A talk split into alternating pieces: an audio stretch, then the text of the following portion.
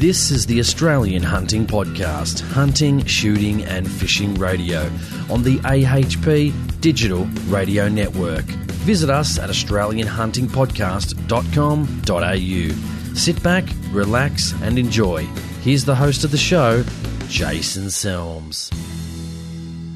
Mm. My name is Jason Selms. You are listening to the Australian Hunting Podcast here on AHP Digital. Thank you for joining me. Today I'm talking with shooters, fishers, and farmers party. Queensland rep Clem Wheatley. Now, we had a great chat on how the party's going to get registered in Queensland, how you can help the party out, and what they need from you to help to get the party registered in Queensland. We had a chat about their policies and what they'd like to achieve if they were elected in Queensland. We had a chat about the consistent media message and making sure the consistency is there across all platforms of media. And we also had a chat about the emergence of other parties such as One Nation in Queensland and what Shooters and Fishers and Farmers Party Queensland can offer over other pro gun parties in Queensland. We had a chat about what they'd like to achieve if they were elected into the parliament and say the top two or three things they'd like to achieve if they were elected in Queensland. As usual, the comments of the guests are theirs alone and do not necessarily represent uh, the views of AHP. So I hope you guys enjoy the show. Without further ado, let's get into my interview. Episode 149 Clem Wheatley of Shooters, Fishers and Farmers Party Queensland. You're listening to Australia's number one hunting, shooting, and fishing podcast.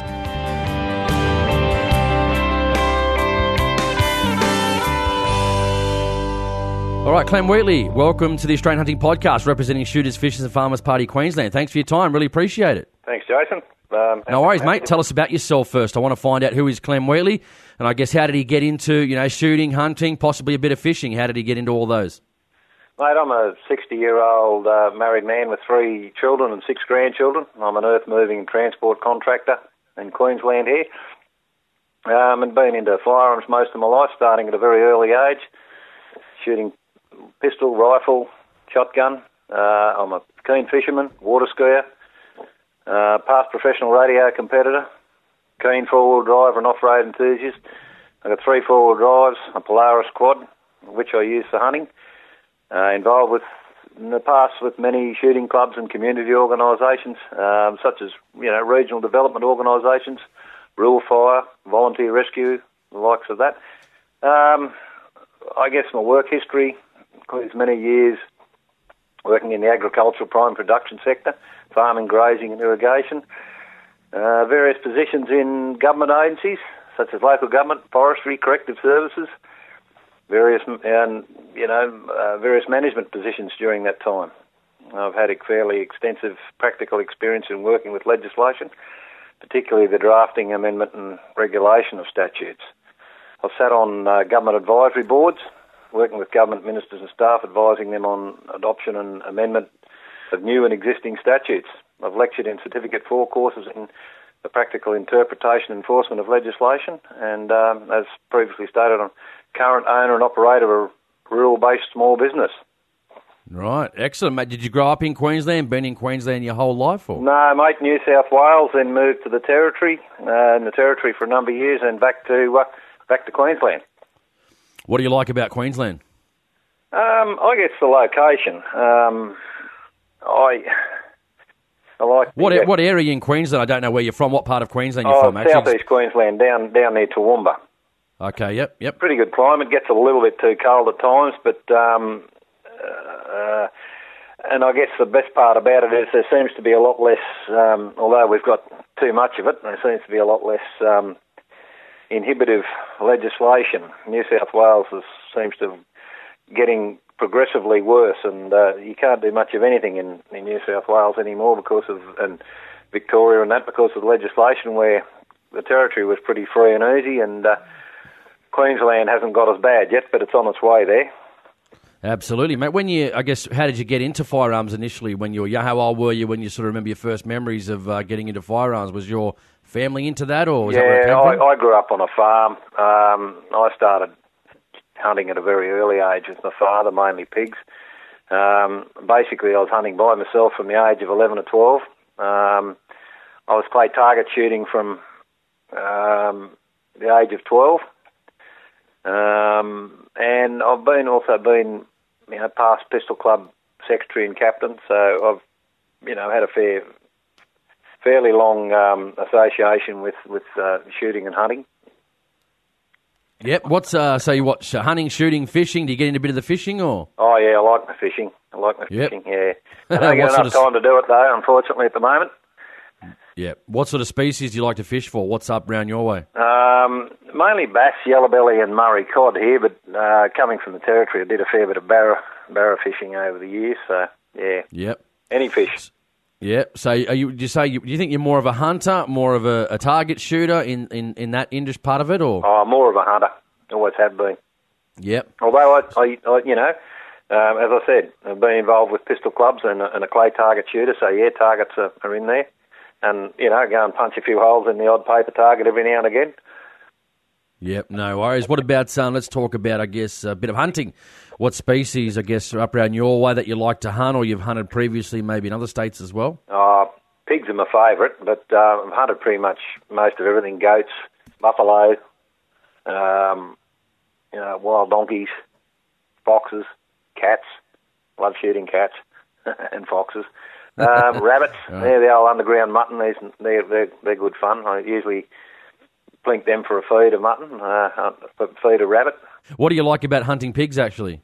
Um, I hunt with dogs and, and firearms, bit of both. It's just um, you know anywhere from using the quad to, to walking through the scrub. It's it's just just enjoyable. I do. I also I actually also hunt deer as well. Um, since I've been in this area, I've got into hunting deer. It's just being out and about in the bush and um, yeah. What do you prefer most? Do you like the because you know, I've just been hunting deer recently and spent a lot more time, uh, or sorry, less time I should say, actually walking around, more time sitting, more time finding good places, sitting there, wondering probably why I'm sitting here at times, you know. But um, what do you prefer? Do you prefer getting out on the quad? Do you prefer the spotlighting? Do you prefer you know getting and walking around? What do you prefer? Uh, I prefer the quad and I like spotlighting, but I guess if you ask me what I what I prefer about hunting deer is the end result, getting to eat it. Yeah, are you big on eating Yeah. eating uh, game? Yeah, love my venison. Yep. Yep, yep. And what bit of the rabbit you said too before? Yeah, rabbit, rabbit. But um, I'll smoke the venison. Um, you know, cook it up in stews. Use it, you know, in other cuts. It's it's like a young bloke that um, the neighbour behind me. He's he's pretty heavy into deer deer hunting with a bow. So um, yeah, Yep. Always respect those bow hunters because you know I took five years to get me first deer, and um, I thought bow hunter I can't shoot him with a rifle, let alone trying to get him with a bow. So yeah. I like bow hunting, but I, I I- I've never shot one with a never shot a deer with a bow. yeah, I I'm know not that it's, uh, good. yeah, they've certainly got a special skill. Those guys. What about uh, family? You know, eating venison and stuff like that, or game meats. What does the I guess what does the wife think? What are the? You know, I'm not sure if your kids are a bit older now, but do they eat it when you were? I guess uh, when they were young, young little uh, whippersnappers. Oh yeah, certainly do. All my kids have grown up. They're all hunters. Um, the grandkids, you know, well, they get taken out hunting. With had the one of my grandsons out when he was three weeks of age in the capsule. You know, we were fishing on the Katherine River, and we were, you know, out. Our pig comes out pig hunting with us, so he's, you know, he loves his pig hunting. All the kids do. Yeah, sounds sounds good. How much do you get out these days? Do you still get out a fair bit, as much as you can? How far are your sort of you know hunting areas from where you live? How far do you normally have to travel? Oh, I, I, I go out to Tara to hunt pigs. Um, deer sort of pretty close to here where I am, but uh, yeah, I just don't get a lot of time at the moment. I'm going to make, you know, try and make more time because um, the, the hunting and fishing has been very scarce of late for me. Ah, that's what happens sometimes. I guess not much you can do when you've got to work and you know earn a bit of money. So I think we're all in that situation. Um, uh, with your firearms, I guess what's uh, you know don't tell us full list obviously, but what's in your safe and what, what's your, what's one of your favourite firearms that you own? Uh, I like all my firearms. I've got an old um, Brno Fox Triple Two. Um, I like it, but uh, I guess my favourite one's probably my Weatherby Vanguard in 308. Probably because my eldest son bought it for me for a present. Uh, I, you know, I like all my firearms. I've got a circuit judge and a few other, few other little good, goodies. Yeah. What about uh, you know when you're out hunting pigs and that? What do you what's your go to caliber for pigs? Uh, Marlin 30-30 lever action. Oh, excellent. My my mate Mario would like you. He likes the uh, 30-30. Big, big big fan of the 30-30, So Yeah, I, I use the Vanguard as the the um the the, 30, the 308 at times. Also use the um circuit judge. It's 22 22 Magnum. It's just a good little light rifle to carry around with a 22 Magnum. And uh, you know, and a lot of people go, "Oh, you can't use a 22 for for hunting pigs." Well, I grew up using a 22 and a and a 12 gauge. That's all I had when I was when I was younger. And Yeah, uh, I've exactly. shot many, many, many pigs with a 22. really? What? Good size ones too? Or? Oh yeah, yeah, yeah. Depends where you hit them. You can you can take them out and take the spine out, and they drop, and you can you know finish them off pretty quickly. So it's not a not a cruel exercise, but you know at the end of the day, you get your pig. What about your other smaller game? Goats, you know, you got foxes, rabbits. What do you? What's your go-to calibers for those species when you get a chance to uh, hunt them? Uh, triple two's pretty handy on them. You like the triple two? Yeah, old uh, Brno Fox. Ah, nice work, nice. So if you had to pick one, you got one in your safe. That's your ultimate firearm, the one you you know really like the most. You'd probably never sell. Which one's that? Oh gee, uh, the the 308. Yeah, the three hundred eight. Yeah, no, I wouldn't sell it. What's that one? Who, who's it made by? Which which uh, one's that? That's the Weatherby Vanguard. Okay, yep, yep. End of the day, I'll probably end up giving that back to my son Oh. when I Lucky him then. when I can't uh, when I can't use it anymore. Nice work. Uh, how did mate? Obviously, we're talking about here part of the Shooters, Fishers and Farmers Party Queensland. How did you get involved with the SFFP and why? Well, currently, as you know, I'm the uh, vice chairman. Um, I went along to a couple of meetings to see what was happening here a couple of years ago. There was a, you know, things were pretty quiet. Um, I tried to join 12 months, two years before that, and sort of couldn't get in contact with anyone. And anyway, I went along to these meetings and realised they needed some help, so I put my hand up, and I was actually elected on the previous committee for this one. I used to be a lifelong Nationals voter. However, you know, over the past few years, I've sort of become more and more disenchanted with their lack of lack of ability to perform, you know, for rural Australia, and basically also their lack of ability to stand up to the Liberals.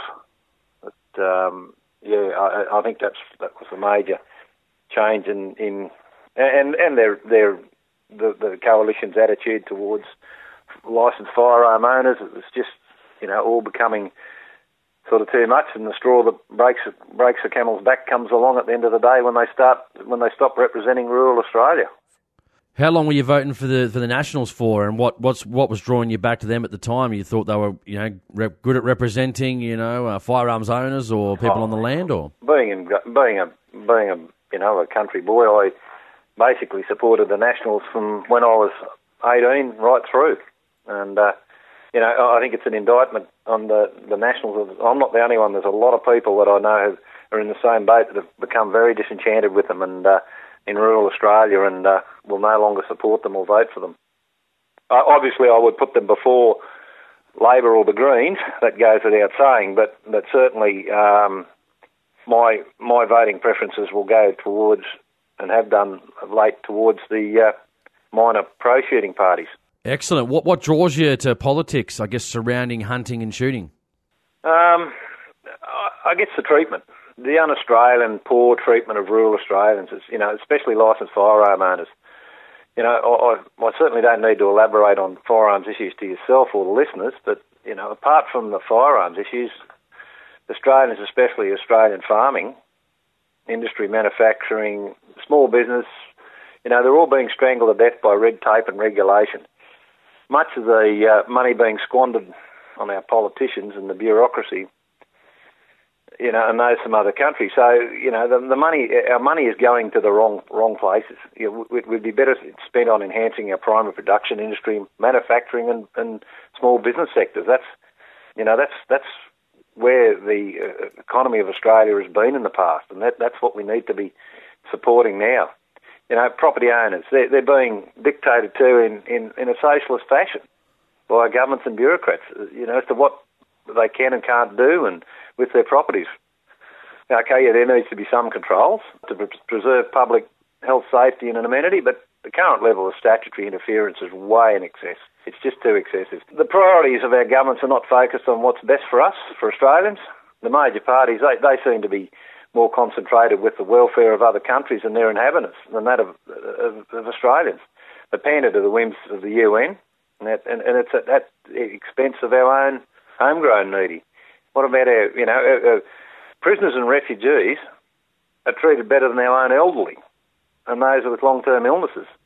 Our Defence Force veterans, they're another group that are, are not treated with the respect that, and care that they deserve. Um, yeah, I, I guess it's just this poor treatment of, of the Australian people, and, and that's what sort of got me, and mainly the, the firearms things, but the, the generally all that other stuff. So that's what sort of really drew me into uh, politics. If you'd asked me three years ago, or said to me three years ago, you'll be a member of a political party and involved in it, I'd have said, yeah, right, you're joking. Yeah, right. How things change. What are some of the core policies of uh, SFP Queensland? Okay, currently we've only got one policy. As you know, we've only really just got up and running, and that's our firearms policy. We're in the process of developing others, and with the help of the members, and we want to involve the members and, and other key stakeholders.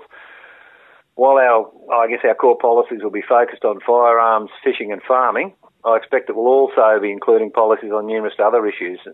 You know, these could include public land access, animal welfare, extractive industries, business and industry. That's just to name a few. Oh, excellent! Um, I thought I thought you were going to go. That list was going down and down and down. yeah, no, um, no, We're, we're, starting with you know we're, we're we're only we're only crawling at the moment, but we've started with firearms and and we'll develop policies on fishing and farming as well. So and other yep. other areas as I mentioned.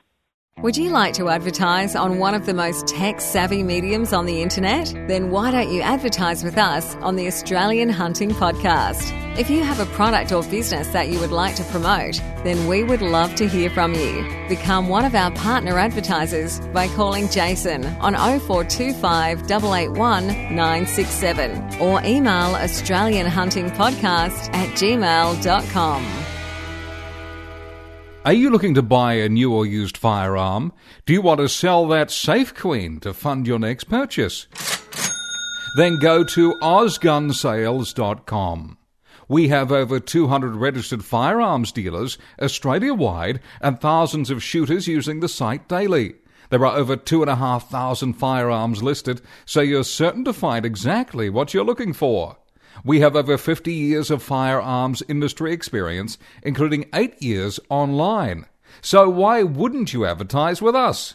The one and only genuine original Ozguns. I was thinking just then, so what are some of the, what would you say, uh, some of the core issues affecting gun owners in Queensland where your policy would, you know, I guess help them to make a decision come voting time at the, I guess, upcoming election, whenever that might be, end of this year, early next year? Yeah, I guess the core issue affecting gun owners in Queensland is the attitude towards the management of firearms issues in Queensland. Um, as in other states and territories, it is very poor. We need a system where the legitimate use of firearms is permitted, while, but you know, they've still got to maintain the standards of public health, safety, and security. But it should be along the, the theme of regulate the person, not the object. You know, the purpose of any legislation should be the enhancement of the, the standards of public health, safety, and security. But you've got to maintain a functional, practical working relationship with key stakeholders. The current uh, Queensland Weapons Act 1990 really fails in this regard. It fails dismally.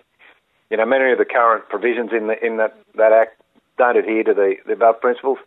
They're politically and emotionally motivated for appeasement and political posturing purposes uh, many of the provisions lack practical purpose. You know, they serve to create an unreasonably onerous and complicated document. Um, the best way to get people to, to abide by the law is to, to make it understandable. This is just so complicated and ridiculous, as most firearms acts and, and other legislation, you know, are.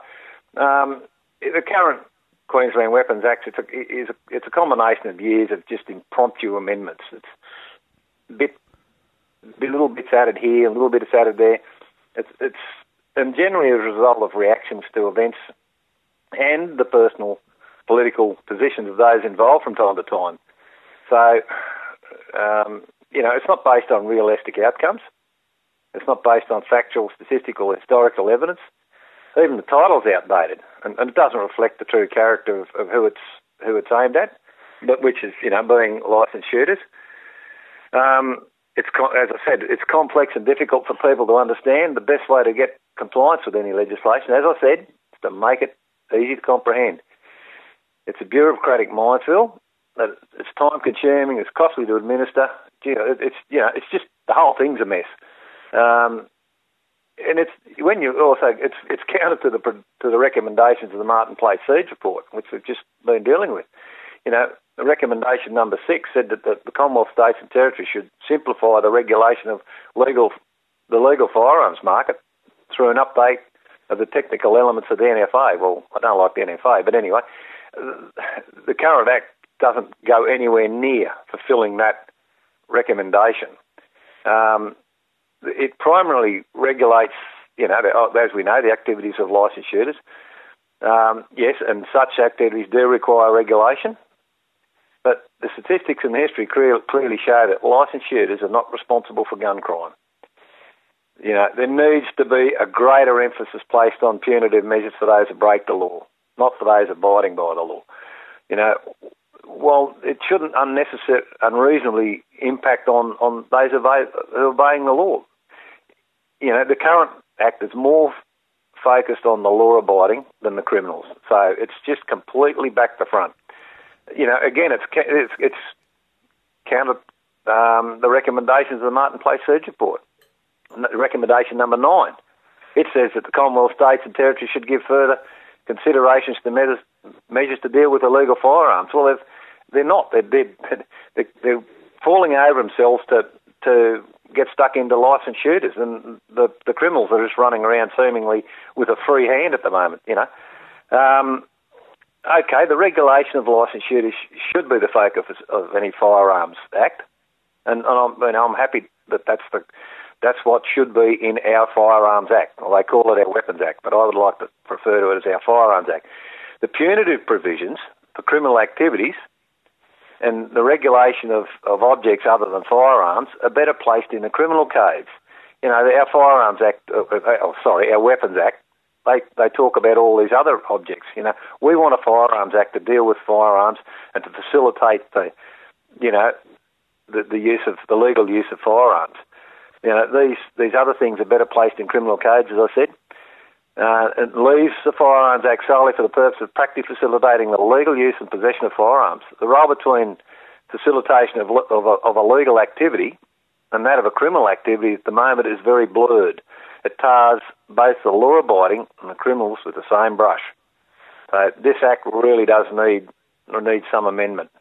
Yep. You were talking about public safety, an interesting one. I, you know, I hear that a lot amongst, um, you know, obviously government officials now.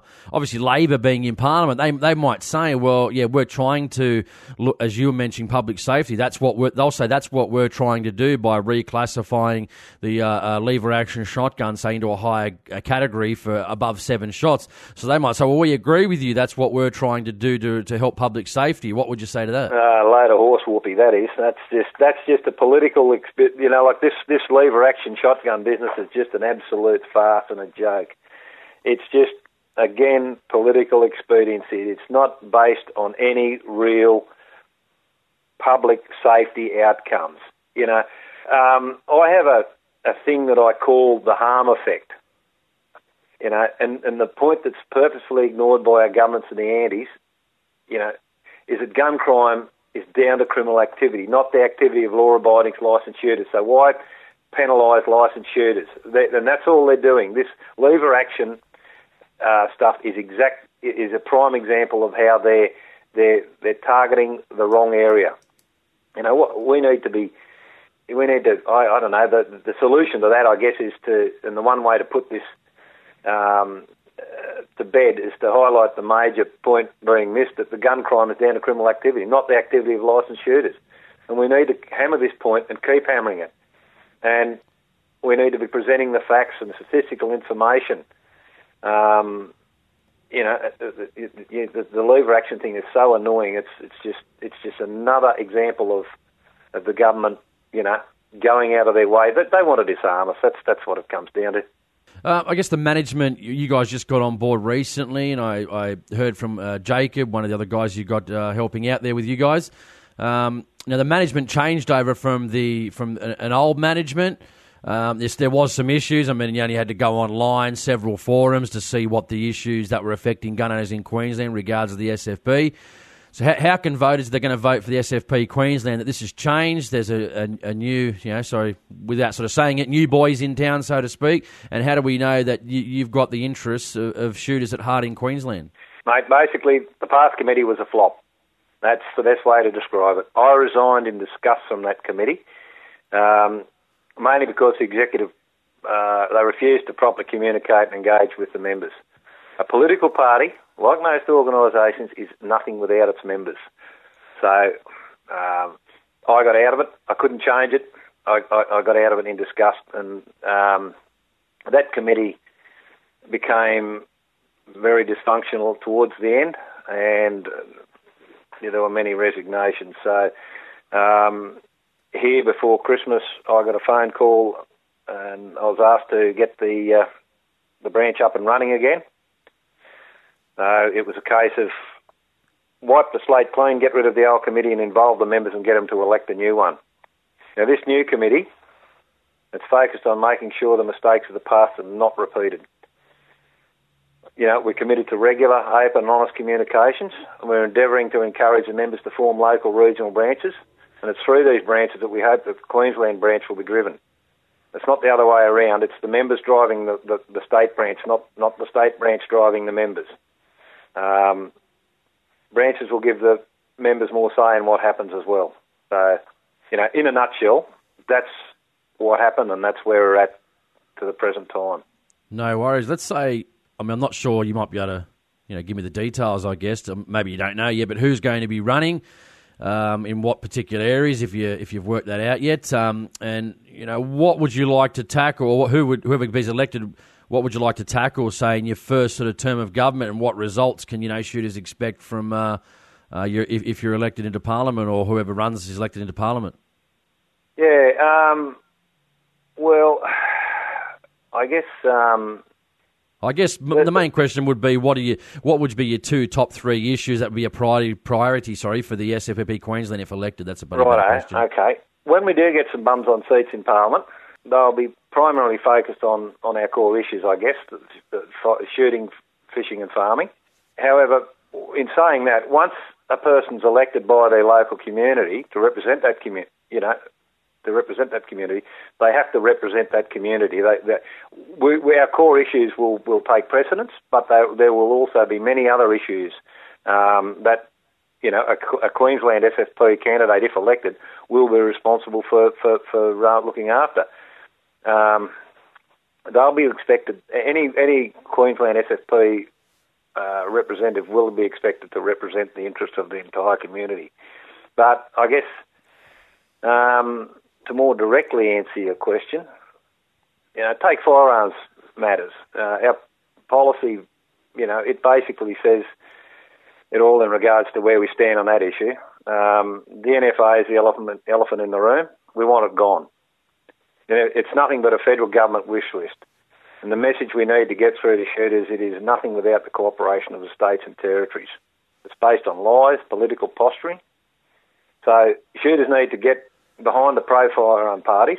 My obviously, I'm going to say, yeah, get behind the Queensland SFP, so we can put pressure on the respective states and territory governments to, you know, reject the, the wishes of this NFA. You know, that's our that's our priority at the moment. Um, you know, obviously there are there are many rural issues that need and, and fishing issues that need looking into, but um, you know, I guess what we'd like to see is uh, a something to, to start the ball rolling would be to get some common sense back into our firearms legislation.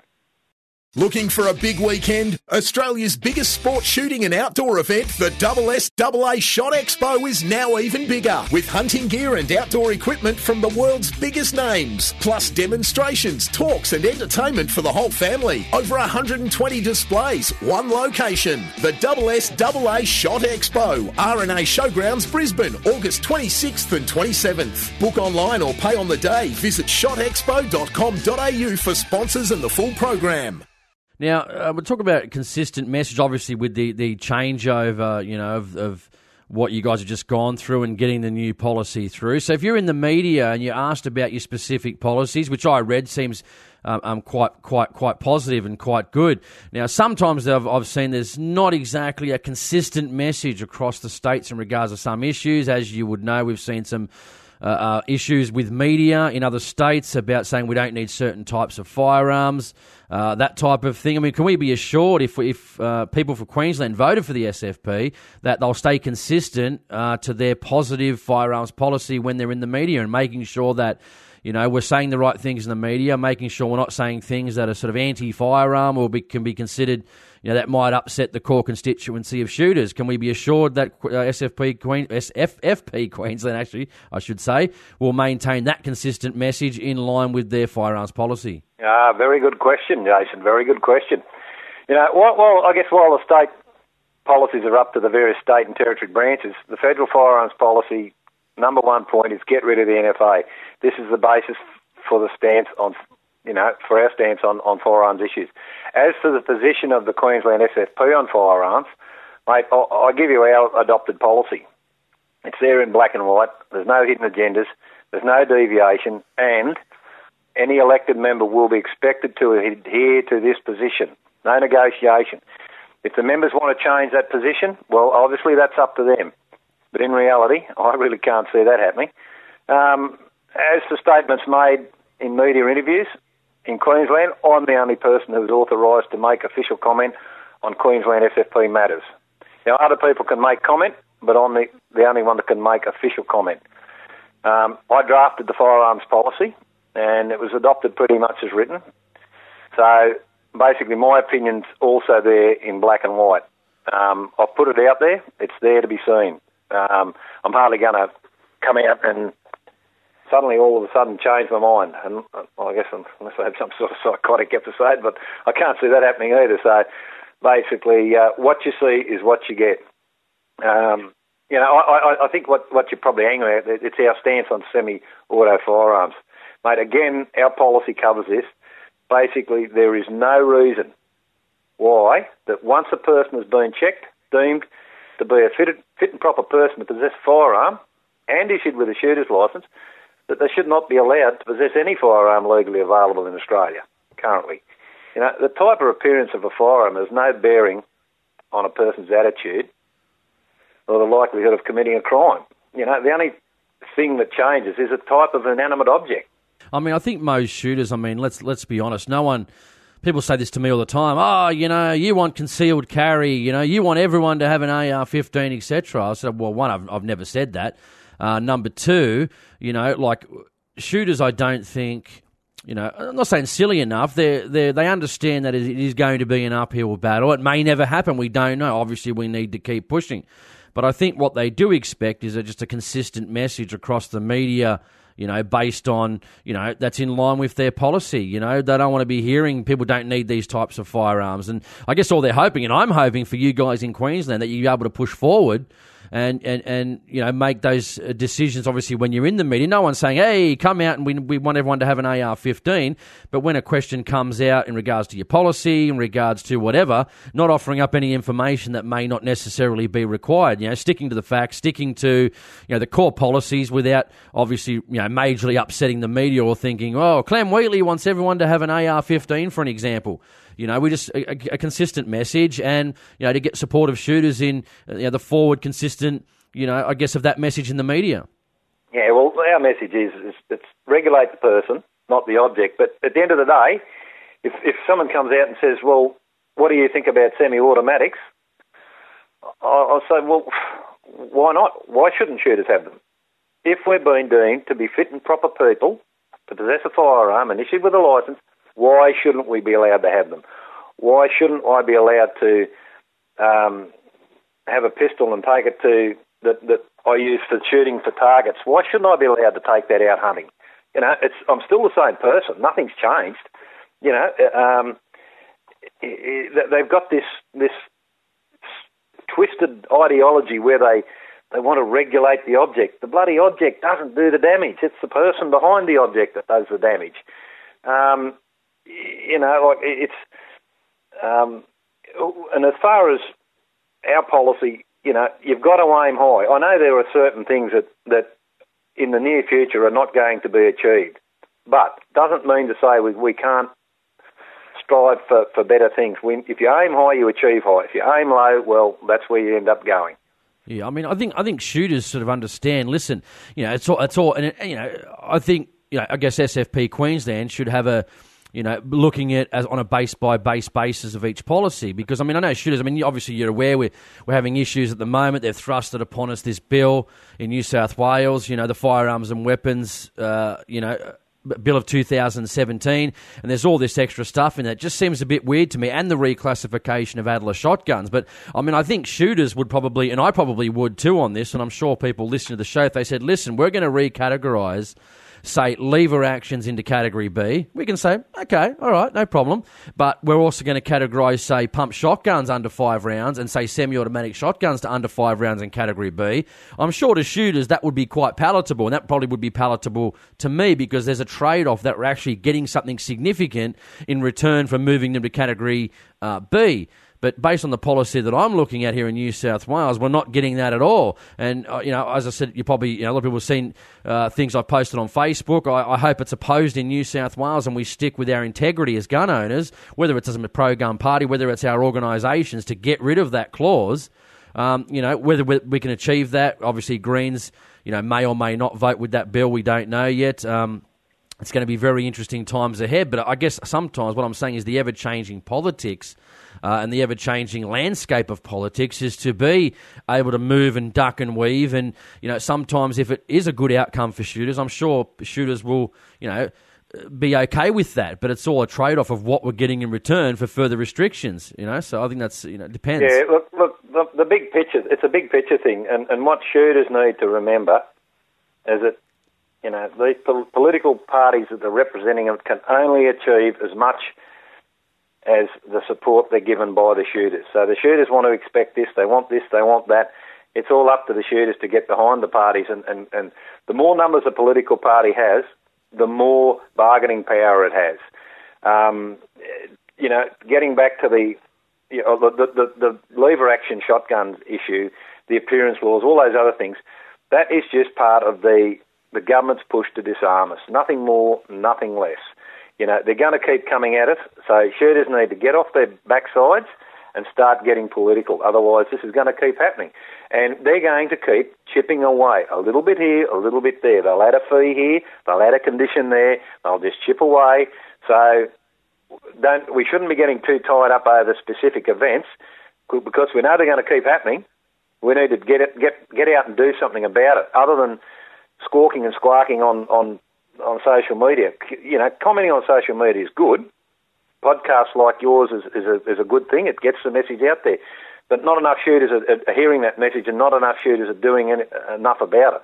So, you know, let's get behind the party so that, you know, a party's got the numbers to turn around and say, well, mate, you can stick your ammunitions bill um, because it doesn't go far enough. We want this, we want that. And that takes, that takes backsides on seat seats in Parliament to achieve that. I mean, I know probably this, you know, with the, you know, if Labor decide to go with the Liberals here in New South Wales on that particular bill, there's not much we're going to be able to do. But it's also about sticking to our guns and saying, no, we're, we're not going to allow this. You know, we're going to be stick with our integrity. No, we're not going to allow it. Even if it goes through, I'd rather be able to, you know, hold my head high. I mean, hey, if they came to me tomorrow and said we've got the semi-autos and pump shotguns on category B, I'd say that's probably a good outcome. You know, that's probably a good outcome. Yeah, look, with, with matters in New South Wales, that's up to the New South Wales members. And what I will say to New South Wales members, if you want something, get involved with your party and make it happening. Don't sit back and go crook about it, you know, whinge about it in, in social media. Get in and do something about it. You know, there's no political party in the country that it, that's, that everyone, every member's going to agree with everything they do all the time. Of course, political parties are going to do or say things that that displease some people. You know, you can't please all the people type thing. So what I say to members in you know New South Wales, if you you believe something should be, get in and make it. You know, get be, become part of the solution and make a change yourself. But this is the problem in uh, not just in New South Wales, I guess uh, all of the states really. I guess with the federal election, you know, we had 500,000 shooters that didn't even vote for a pro-gun party. Oh yeah, tell me about it. yeah, exactly. You know? Yeah, you know, and that's that's a sad thing. Um, and and that's if you're including actually, you know, One Nation in that too. So, yep. you know, if you include One Nation in that, which you know some people may or may not have voted for One Nation based on their gun policy. I don't know. Obviously, we we won't we don't really know those figures because they're not out there. But that's if you're including. If you take that out, I'm not sure exactly how many. Uh, you know, uh, one nation votes they've got the federal election. But if you take that out, I mean, less than, you know, 70%, or, or sorry, 70% the other way, 70% of people didn't vote for a pro gun party. So, I mean, obviously that's quite concerning. People are not getting out there. This is the point of this show. I get letters all the time. People are writing, but, you know, the Clem Wheatleys and the Jason Selms and the, you know, it doesn't matter where you're from. You know, I can't be doing all the heavy lifting. You can't be doing all the heavy lifting. It's up to the thousands of people out there that are sitting on their quincer day in and day out doing absolutely nothing. And honestly, honestly, Clem, I've got two friends, great friends of mine, great friends inside my circle. Never written to a politician in their life, no interest in it whatsoever. They complain. And then when I say, well, you know what, you're part of the problem, they go, oh, oh what do you mean? exactly. and, they, and they get a bit cut and they, they get a bit taken back. And I go, mate, you're part of the problem. You're doing nothing about it. Oh, oh well, you know, because they just don't care. They just don't have that, you know, that, that nature of of of wanting to do something. Of it's not that important. It is, but it isn't. You know. And I said, well, you got to fight for something in your life. You know, you can't just be sitting on your bum all day watching TV. Mate, people don't like to hear the truth. I've been actually blocked from Facebook profile, so, so-called pro firearm Facebook sites because I had to hide to raise the issue of, of um, you know, the the shoot the shooter in in um, apathy the shooter apathy is the thing that's killing us at the moment. And when I said we're our own worst enemies, you know, and as you just said, there are so many shooters out there that, that will keep voting for the major parties. Keep voting for the major parties, mate. It's like sticking your hand back in the fire after you got burnt the first time. It's going to keep getting burnt, and we're going to keep getting burnt until we send these major parties a, a, a message. You know, my my message is is vote below the line, all the pro shooting firearms parties before any of the majors, put the Greens last and Labor second last. And if shooters can't understand that by now, then you know there's something seriously wrong. But it's amazing how many shooters out there will have a hissy fit when you when you um, when you dare to criticise the um, the apathy that's out there.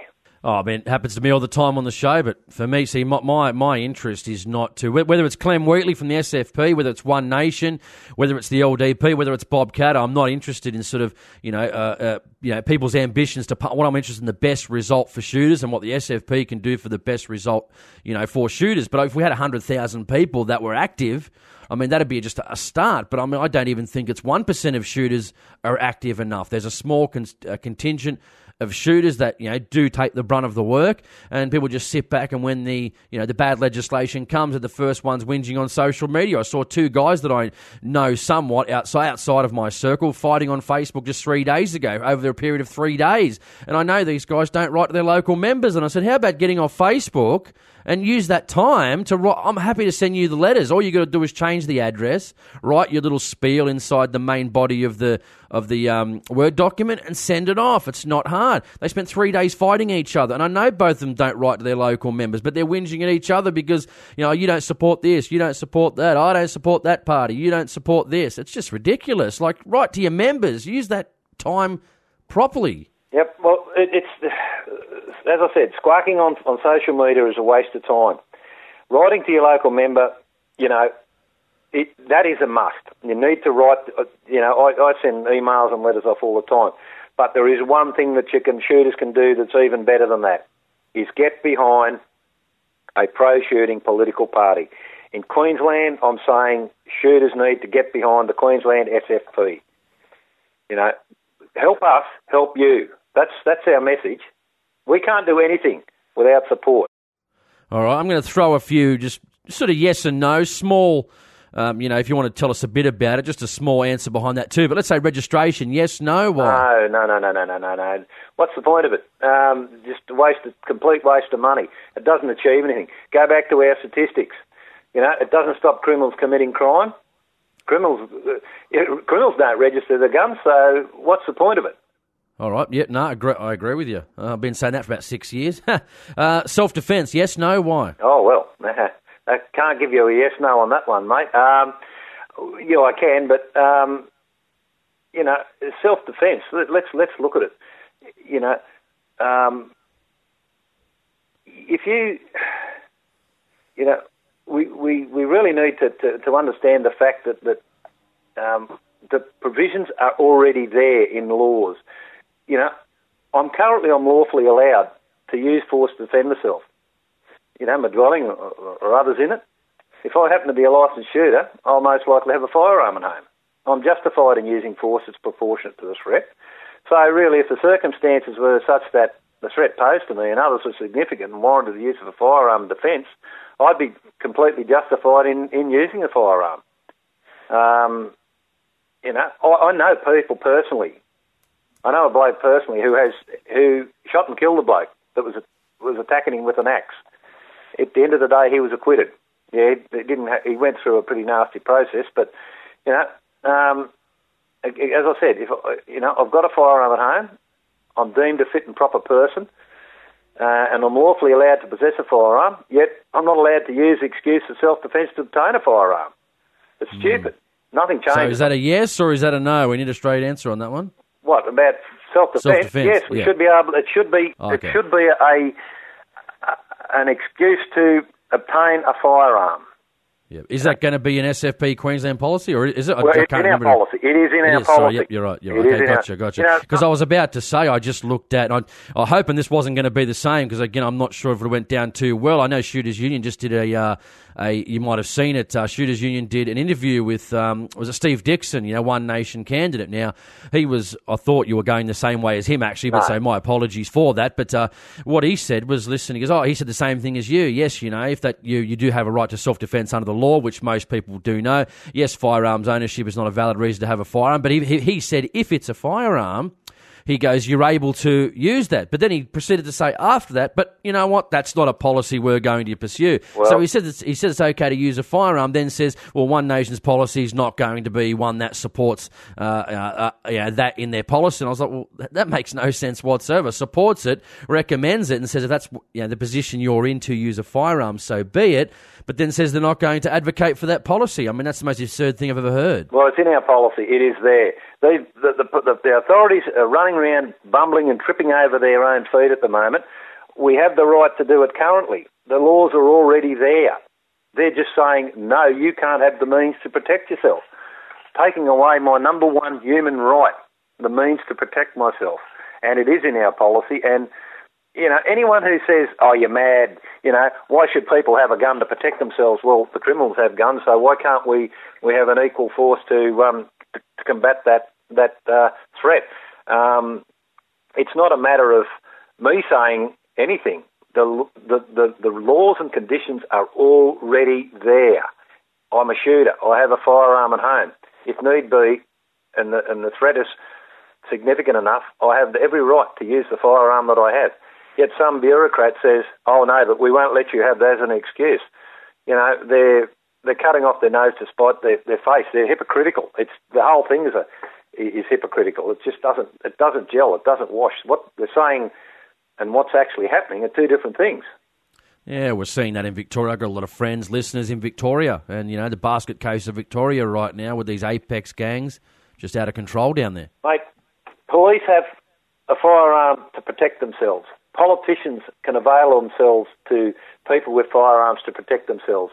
You can have a firearm to protect, um, you know, uh, assets, you know, uh, banks and the like, money, cash transfers. So, what these poli- what these politicians and, and, and bureaucrats are saying is that the lives of police and politicians and and money are more important than the security of money are more important than the lives of an ordinary person. That's what they're On the- saying. That, that's what it comes down to. Nothing more, nothing less. On the other hand, too, I've had several emails in the last two months saying people absolutely support their farmers, but um, can't have a firearm for self defence, but we can have one to defend sheep or stock. I mean, un- un- to- hey, I totally understand that. I, agree with the farmers having those guns to protect stock, but then well, can't defend my own life doesn't make sense at all. It doesn't make any sense. And, and the thing is, it's just a bureaucratic hurdle that has no. And, and I'll say this to anyone: this comes back to the to the to the semi-automatics issues, the the five, the lever action shotgun issues, the appearance laws. the self-defence laws, the statistics do not back up their stance. Yeah, appearance laws. Yes, no, why? Um, no, they're a joke. It's ridiculous. Why? If I've got a brown bolt action firearm, then I go out and buy a black semi-auto. My personal disposition, my attitude, and likelihood of committing a crime doesn't change. The only cha- thing that's changed is the type and colour of the inanimate object that I happen to possess. Right, let's apply that to a motor vehicle. What you know, what you'd be seeing is people would be restrict, restricted to vehicles that were incapable of going over 100 k's an hour, um, that, that couldn't carry any more than five people. And oh, you couldn't have a black one. No, no, no, definitely not a black one. That would, you know, you can't have it resembling, um, you know, those um, uh, SOG uh, attack type vehicles. You know, that's a military vehicle. You couldn't have them re- resembling that. No way in the world. Well, it sounds pretty ridiculous, doesn't it? So you base that on, on statistical evidence. You know, if the authorities are genuine about preserving public health and safety, and this is what it gets back to, they would apply the same draconian principles to motor vehicles long before applying them to licensed shooters. You know, the fact is, and it's backed up by statistics, that motor vehicles injure and kill far more people than firearms in the hands of a licensed shooter. So anyone that says, that tries to argue the appearance laws, I say, why? Show me, and the same thing with semi-autos, the same thing with self-defence. Show me the statistics that back your stance up. If I can show you the statistics that back my stance up and the stance of the Queensland Shooters, Fishers and Farmers firearms policy, the statistics back it up. So tell us, I mean, obviously in Queensland, obviously we've got, um, you know, and I've had a, a few emails about in the last couple of months about you know, Bob Katter in Queensland, and you know they've got a balance of power, and a lot of people, you know, especially North Queensland, are happy with him, but there's people that aren't happy with him, saying they do have the balance of power, but they're not really achieving anything for gun owners. That's the you know, the the emails I'm receiving from listeners. But what can you offer over alternative pro gun parties? Well, you know, One Nation will see how they pan out over the next 12 months and whether they implode or not. Say Bob Katter, Liberal Democrats. How do you? What can you offer over those alternative pro gun parties? Yeah, okay. Um, that's a good question. You know, the um, I guess our core principles. Um, it's you know one of the three core principles in, in the Queensland SFP is firearms. You know, and at a recent meeting of, of, our management committee, we adopted a resolution to ensure that no sitting Queensland SFP MP will capitulate on our stance on firearms, fishing, and farming in order to achieve gains in other areas. Now, I'll just explain that a bit more. It's a common practice for politicians is to, to sell out certain stated principles in order to achieve gains in other areas. They all do it. Uh, we've moved to put a policy in place to prevent this. The Queensland SFP will not deviate from our policy on firearms. And unfortunately, the same can't, can't be said for other parties who have issues other than firearms as their core principles.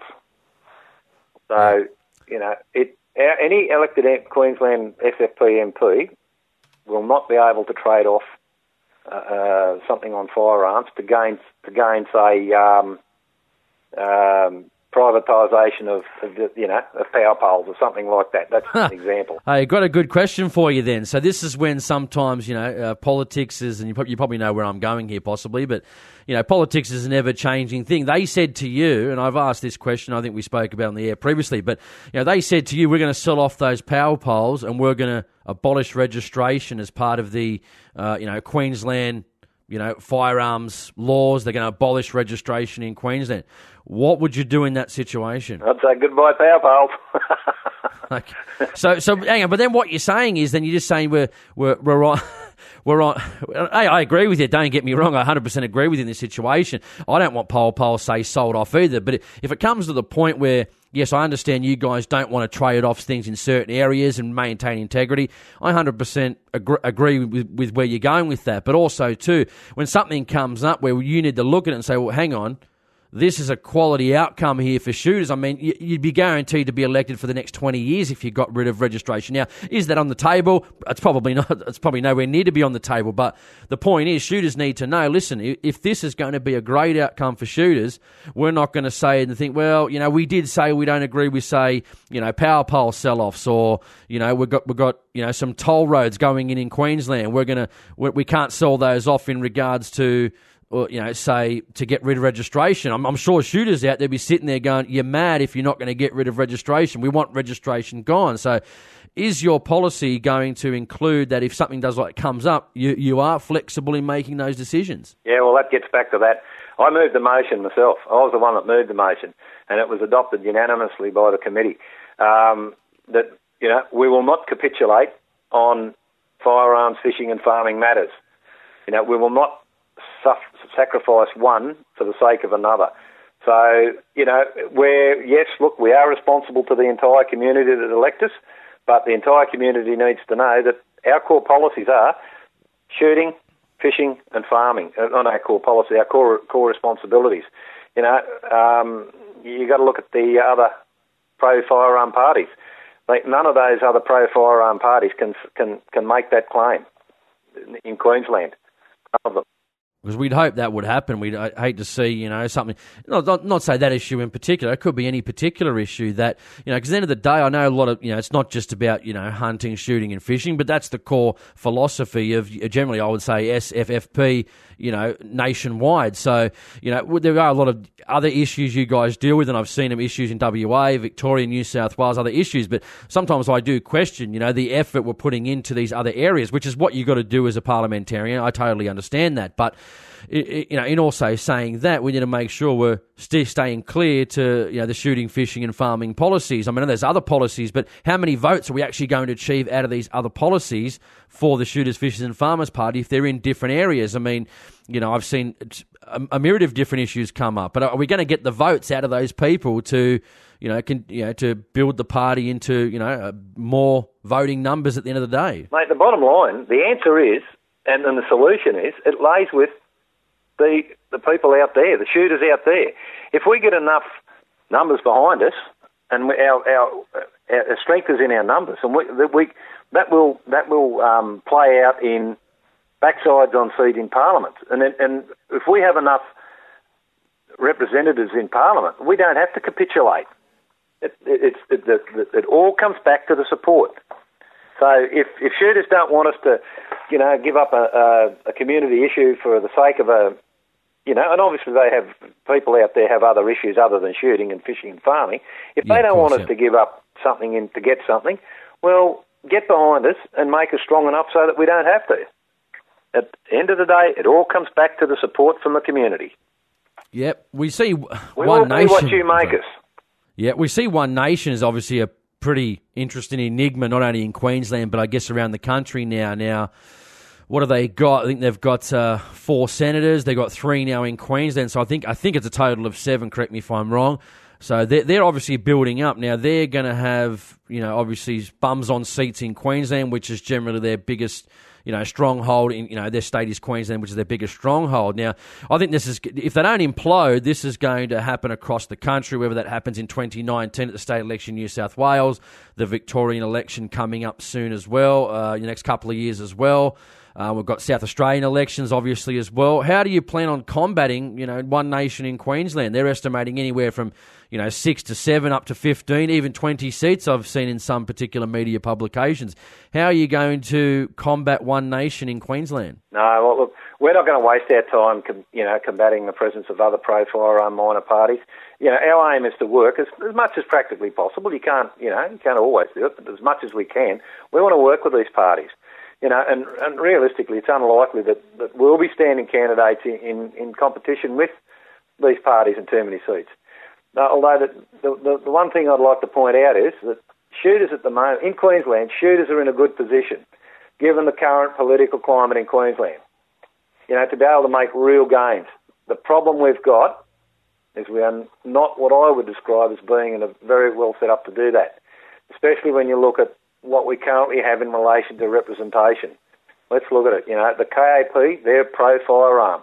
They've done some work towards combating the Labor government's anti firearm stance, but, you know, like you, I believe they, they could have done a lot more. One Nation, they've come out with it, and I'll, I'll come out and say it, and, and I, I've, you know, I spoke a number, numerous times with Steve Dixon, and I've tried to change his, his stance on it, but you know, they've come out with a less than desirable fire, policy on firearms. Yeah, it's a Nationals 2.0 policy, really. They're, mate, they've missed the point completely. it should not matter what type of firearms a licensed shooter has. Once being issued with a license, even if you, they do get the numbers, you know, they do, they do get numerous candidates elected. I think what, shooters don't want is, you know, uh, a Nationals 2.0 policy for Katter, LDP, One Nation, and SFP, and have to figure out who they're going to vote for. Because a lot of the times I'm seeing now, it's like, and, and this was uh, in regards to again the Shooters Union interview with that Steve Dixon. You know, we support firearms, but a lot of buts in there. Yeah, we don't want many any buts. We're not expecting to, you know.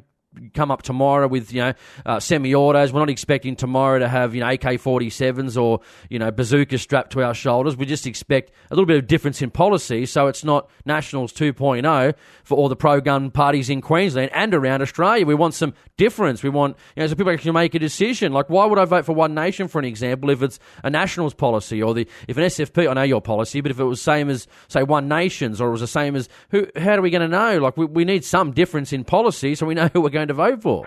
Yeah, look, and, and just to continue on with what I was saying before, this gets down to okay. Say say one nation does get a heap of uh, candidates elected. Um, they'll have significant influence on a government policy, but they won't take the fight far enough for, for shooters, and it's just going to be a wasted opportunity. I'm still saying to shooters, vote for them, yeah, but be aware at the end of the day, they're not going to take the fight far enough for, for us and it is a wasted opportunity. Okay, let's look. Look at the LDP. They're not registered yet, and neither are we. But I've I've got grave concerns regarding the LDP's decision that you know they've taken on a well-known anti-gun campaigner in Mark Latham, and yes, they have a strong firearms policy. But that decision to take on Latham says to me that at the end of the day, their commitment to libertarian matters is much stronger and will take precedence over firearms matters. Um, you know, what, what you were alluding to then, you know, what should Queensland shooters do? Okay, the Queensland Shooters, Fishers and Farmers Party is the only que- party in Queensland by far that has the strongest policy and position on firearms. We're the only party that can honestly guarantee that we will give top preference to firearms related matters. You know, if elected, and the problem is currently we don't have enough support, so we need Queensland shooters to get behind us and join the party so we can become registered for number one. And for number two, that we've got strength in numbers. You know, with the strength will come, a, with that strength in numbers will come a really strong bargaining position. So, yeah, while I'm saying, look, vote for the pro firearm minor party by all means, but if shooters in Queensland really want to make a difference, and they're in a good position politically at the moment to do that.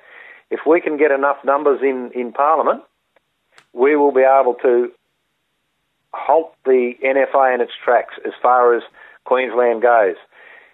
Get you know the, the Queensland SFP will do more for shooters than the uh, than the other pro firearms parties, and the reason why because shooting is our bread and butter. It's not the bread and butter of, of KAP. It's not the bread and butter of One Nation, and it's not the, as we've seen by their policy, and it's not the bread and butter of the LDP. Although they've got a strong policy, they turn around and take on someone like Mark Latham. You know, if, if Mark Latham wanted to join the Queensland SFP, we'd have said no thanks. You know, yep, yep. Uh, you know that's that's that's the bottom line. So the bottom line is the Queensland shooters want want to do what's best for Queensland shooters. Well, the ball's in their court. Mate, we do a bit of a segment here. It's a bit of a fun segment. Five questions in under a minute. You reckon you can take that challenge? Oh, I'll give it a go. All right, three, two, one. All right, best thing about being a hunter shooter. What is it and why? Um, eating the product of your efforts. Your favourite aspect of hunting. What is it and why? I'm going to sound like a fat bastard here, but eating the product of my efforts. favourite species you want to hunt outside Australia. What is it and why? Oh, ah. Um, elk. Yep. Okay, if you could hunt anywhere in the world, where would it be and why? America. All right. Favourite firearm you own? What is it and why? I think we answered that one. Yeah, we've done that one. 308. there you go. All right, 34 seconds. That's got to be some type of record. Unbelievable. I don't sound like a guts, but I do like I do like um, harvesting uh, my own game. Yeah. All right, mate. Finish off. Tell us a story. Maybe a hunting story. Maybe a personal accomplishment. Something that can. Uh... Uh, I, you know, you can sell to the shooters, not a 10 second story, something a little bit longer that we can feel like we're there, we're living it, sort of thing. Because people will always email me and say they like a good story to finish off. Yeah, well, I um, I don't know. I, I guess um, I probably didn't wasn't able to go hunting until I was eleven or twelve, much much to my um, displeasure. But uh, had my first buster off a horse when I was about two and a half. So, but I was hunting from when I was about by myself and when I was about four. I used to get the little pedal trike and I'd pedal down the driveway with the farm dogs and we'd go to a stand of Ballard down in the down the paddock a bit and there was plenty of there was a rabbit warren there was plenty of hares there and I'd seal the dogs into these furry critters and no doubt the dogs would you know after a while they'd catch a few and I'd come back with two or three of these these um, animals in the tray of the little little tricycle pedaling the little legs off all the way back so hunting is sort of probably something that's been ingrained in me since since the day dot. Um, I'm born up, brought up with it, and it's something that I will probably do until till I finish. You know, I. Uh, I'm a boring hunter, I suppose. I, I, I get out there and I like to poke around and you know to shoot a nice buffalo, and I'll take the back straps off him, or I'll get a set of horns, or um, set of horns off a goat. Um, yeah, as I said, I don't really have any specific one story, although I suppose um, crows. I don't know how many people out there are, are, able to nail a crow. I don't. I've nailed a few in my time on the Riverina where it's legal. So. Well, I've nailed tend tend to nail more with a truck than I do with anything else. Yeah, they're one of the smartest birds in the world, eh? Well, they're, yeah, yeah they right are. They are, and you know why? Because they warn their mates. They warn their mates, and you know why I get them with the with the truck more so than I get them with a car. why? Because they can't say truck. They can say car, car, car. oh god! oh god! Mate, how many how many uh, people do you need to get the party registered in Queensland? Um, do you, obviously, okay. First of the question is, where are you at? Right. How do they contact you? How do they get involved? How do they become members so you can get registered? Okay, they can contact us on our face via our Facebook page, or they can send uh, an email to our secretary, and you spoke about him before, young Jacob. And his email is jfernance, so it's J F E R N A N C E at sff.net.au.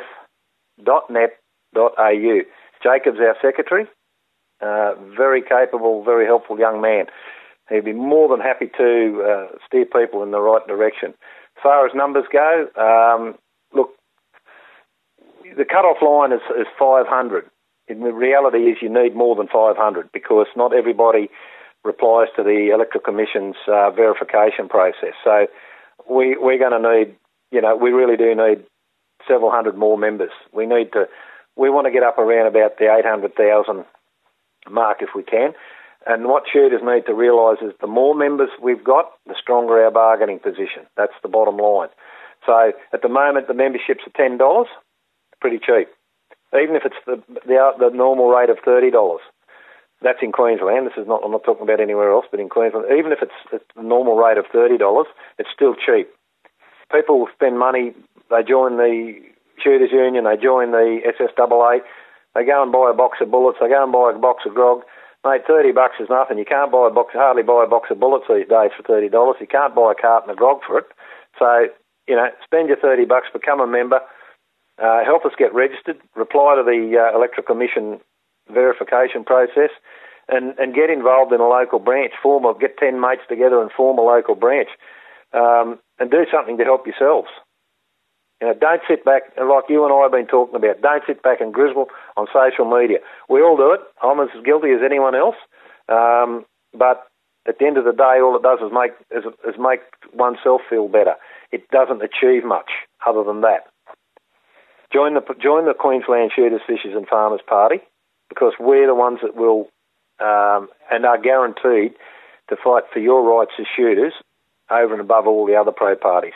All right, uh, Clem Wheatley joins me here on the Australian Hunting Podcast, representing the Shooters, Fishers and Farmers Party. Clem, thanks for your time and uh, sharing with me today. Thank you. No worries. Thank you. Thanks for the opportunity. Appreciate it.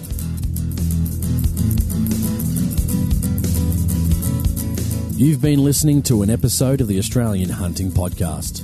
I hope you enjoyed it. See you next time.